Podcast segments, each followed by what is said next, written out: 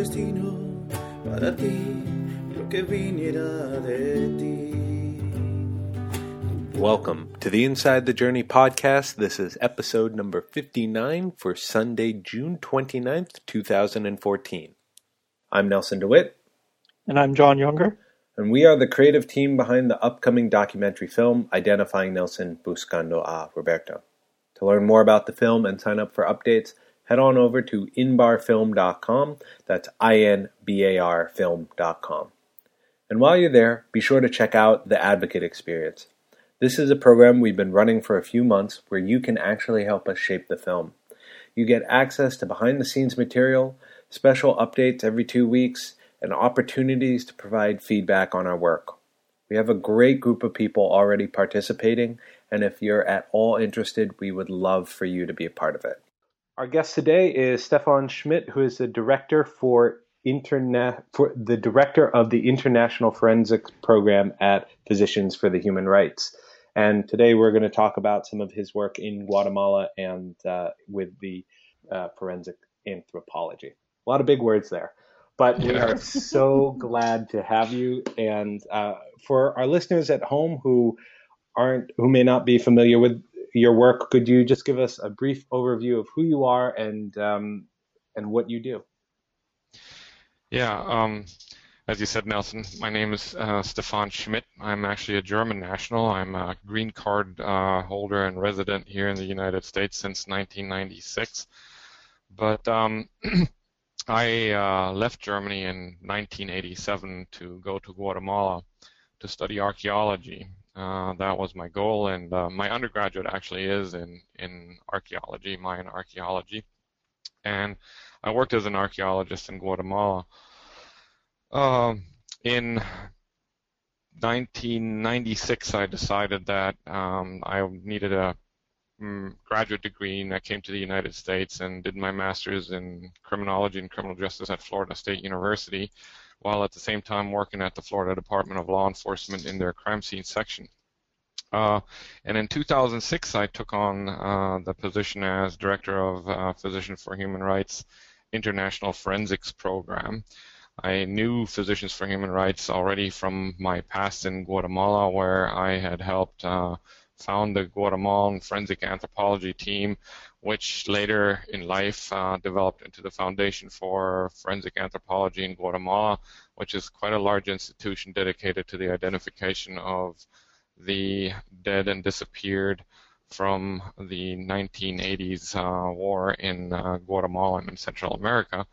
Uh, and amongst other things, they have uh, a DNA laboratory now, which uh, we, mm, as Physicians for Human Rights, also um, help set up in some ways, and um, and they also work on identification of children who were kidnapped during the war uh, and then adopted uh, by people around the world.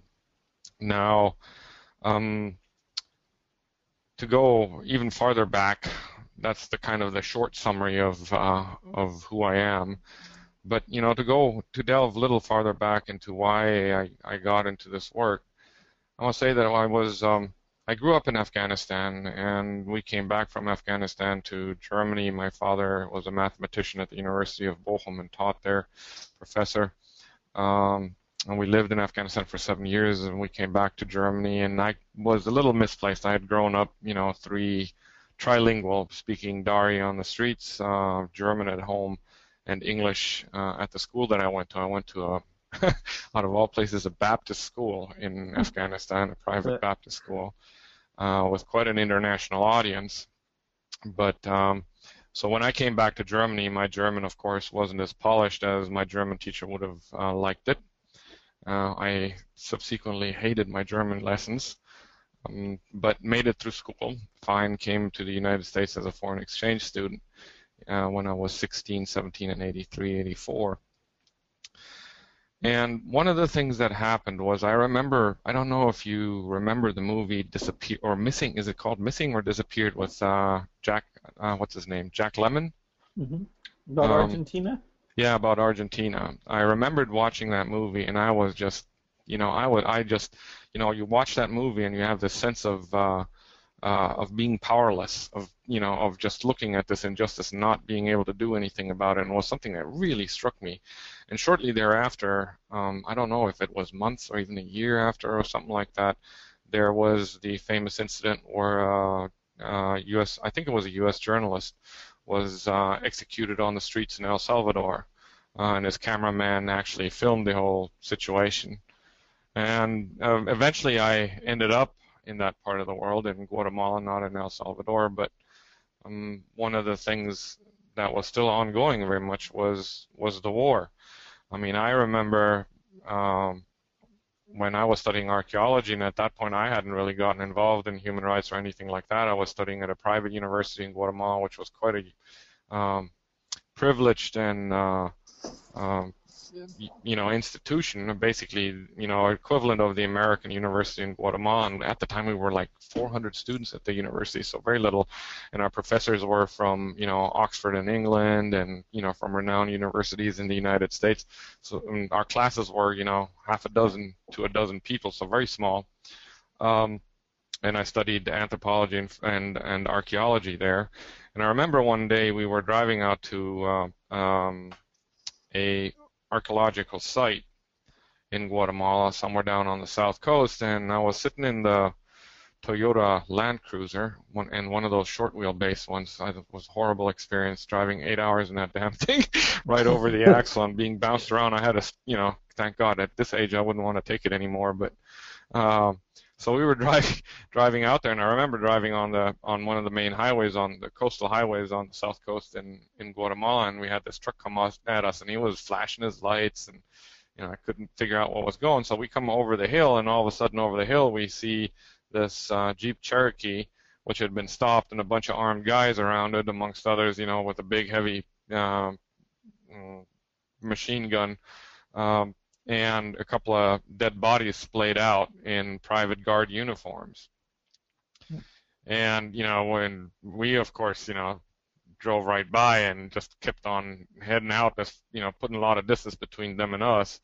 And as it turns out, uh, this was uh, the guerrilla movement in, in Guatemala that had just assaulted a uh, uh, a money transport for the pay for some farm uh, for one of the plantations. Actually, it wasn't a plantation. I actually met the owner of the place. Uh, was a shrimp farm on the south coast, and they were expecting um, the cash money to pay their workers, and that had been assaulted by these guys who came out of the cornfields and uh, and killed the guards. And I remember driving by there and just thinking, you know, how horrible it was that you know these guys were just doing their job. I mean, it wasn't even their money, and then they get killed you know, over this kind of thing. And you know, they most most likely they have no ideological stake in in this thing. They just want to be able to pay the bills, like most people in the world want to do. Um, and through that, you know, at some point you you see so much injustice. I mean, there were there were still incidents in Guatemala where, you know, the military would uh, basically nail guerrillas, you know, to a cross alongside the road, you know, their eyes poked out and still half alive uh, to send a message, or the military would come around and round up all the poor young kids in order to force forcibly recruit them into the army. Those were all things that I witnessed. I mean, uh, this this happened, um, and you know, you kind of I don't know, you know, outwardly kind of shrugged your shoulders and went on with your life, but. Um, you know, inwardly it was just some. It was a horrible, horrible injustice situation, and, and there was certainly an understanding to why you know you would take up arms in order to fight this type of injustice. I certainly saw you know a certain legitimacy in doing that. um, and at one point, I remember a friend of mine. He was a journalist for Reuters, and he was shooting, um, you know, doing photographs and selling them at fifty dollars a piece at the time.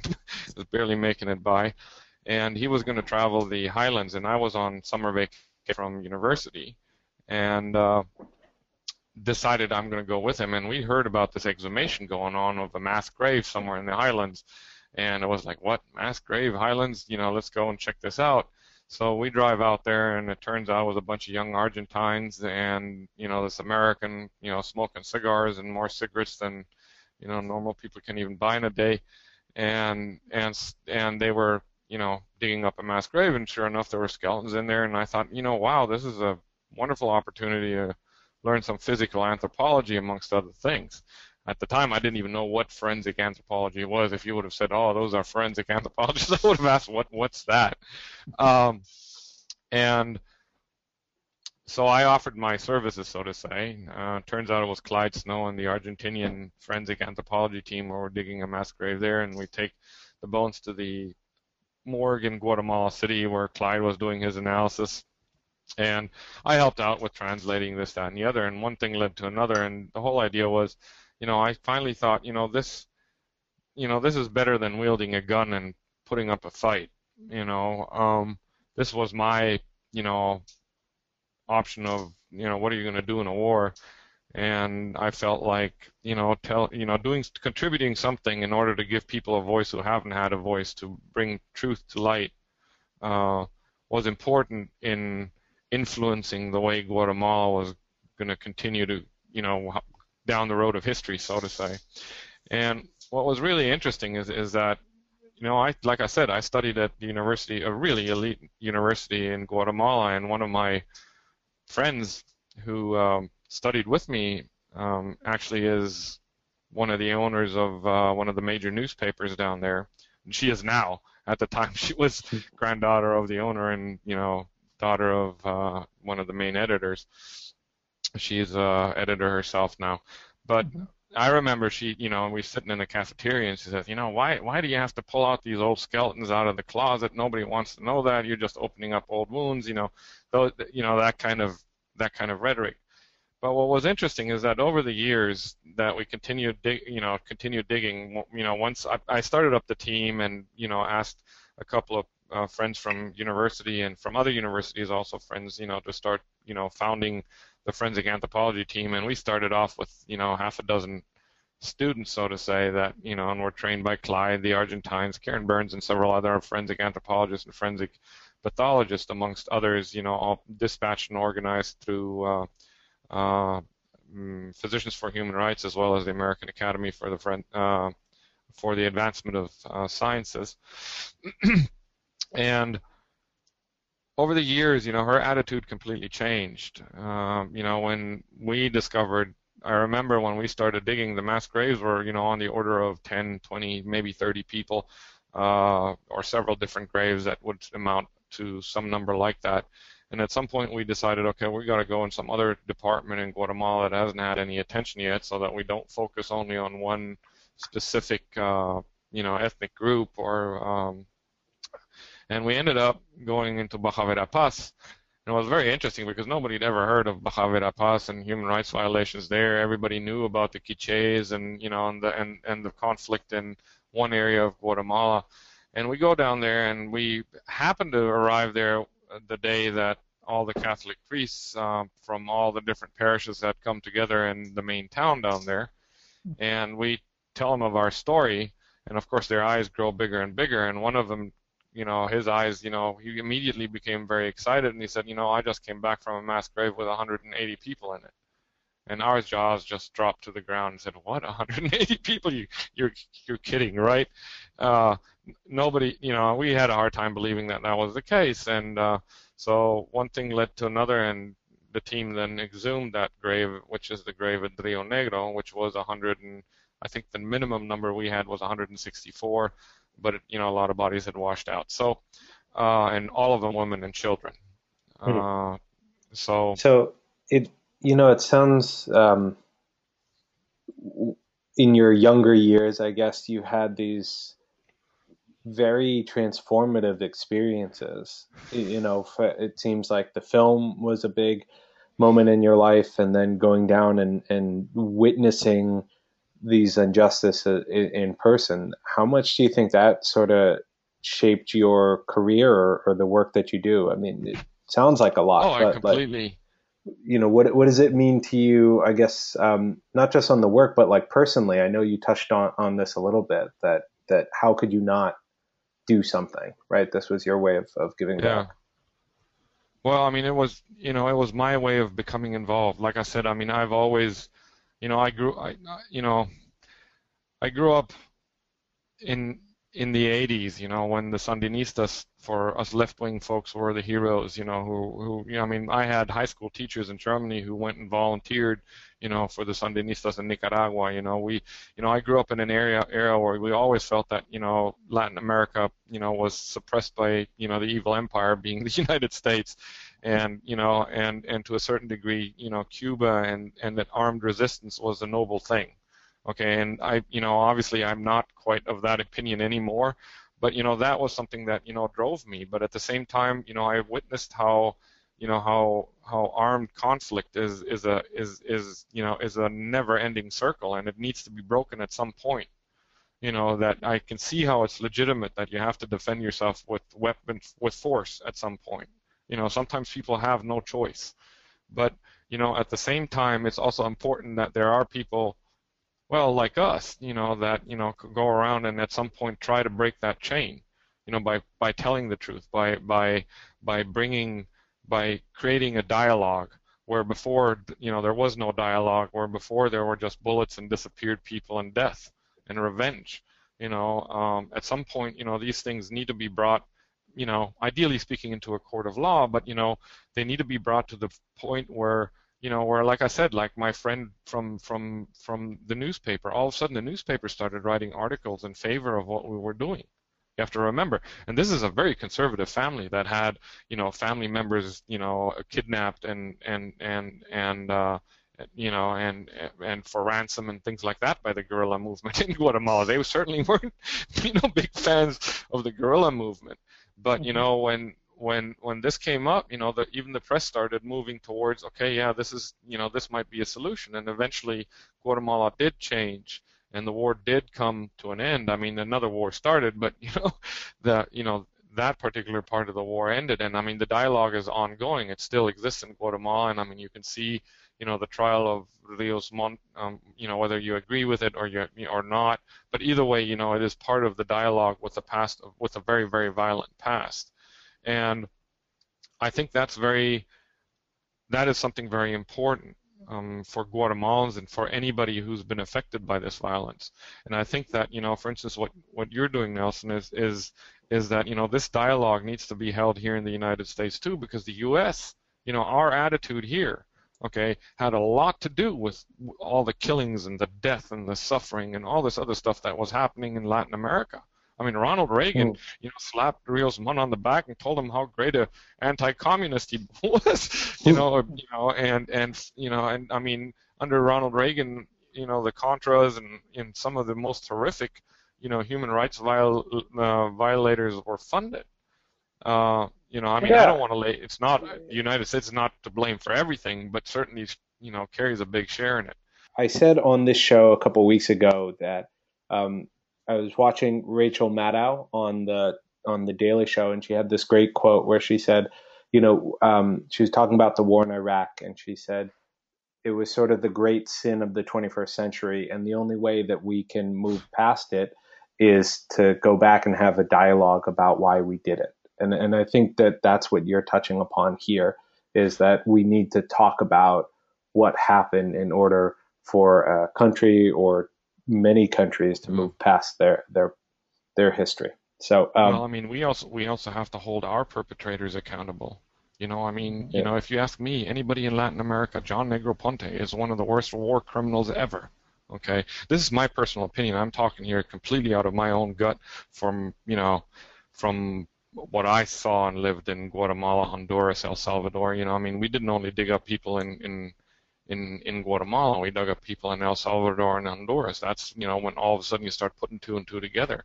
I mean, most Guatemalans never get to go to you know Honduras or El Salvador, even though it's just a hopscotch away. But you know the fact of it is is that you know the Cold War and this anti-communist counterinsurgency strategy pushed by the United States was something that inf- you know that that affected everybody in those countries, and and in in a horrific way. And I mean, you know, uh, yeah, John Negroponte was in Iraq. Shortly thereafter, we had death squads in Iraq. You know, I mean, I don't know if that had to do with John Negroponte going there, but you know, he certainly had something to do with that in El Salvador and the death squads. You know, I mean, I don't have you know the forensic proof of that, but you know there certainly is enough literature out there that substantiates those kind of suspicions. Hmm. You know, and that's what I'm saying is, I mean, yeah, it's yeah. When when I heard that they were sending him over there in order to take care of you know the of the sectarianism, I thought, oh my God. And surely enough, you know, shortly thereafter, there were all these mentions of death squads and this, that, and the other in Iraq. Yeah. Surprise, surprise. And this concludes the first part of this multi series podcast with Stefan. The interview, the full interview, went uh, longer than our usual podcast. We like to keep these around 20 minutes, so we will be airing the rest of the interview over the course of the next couple weeks. We look forward to bringing those to you, and thank you so much for being here with us. Hope you have a wonderful week.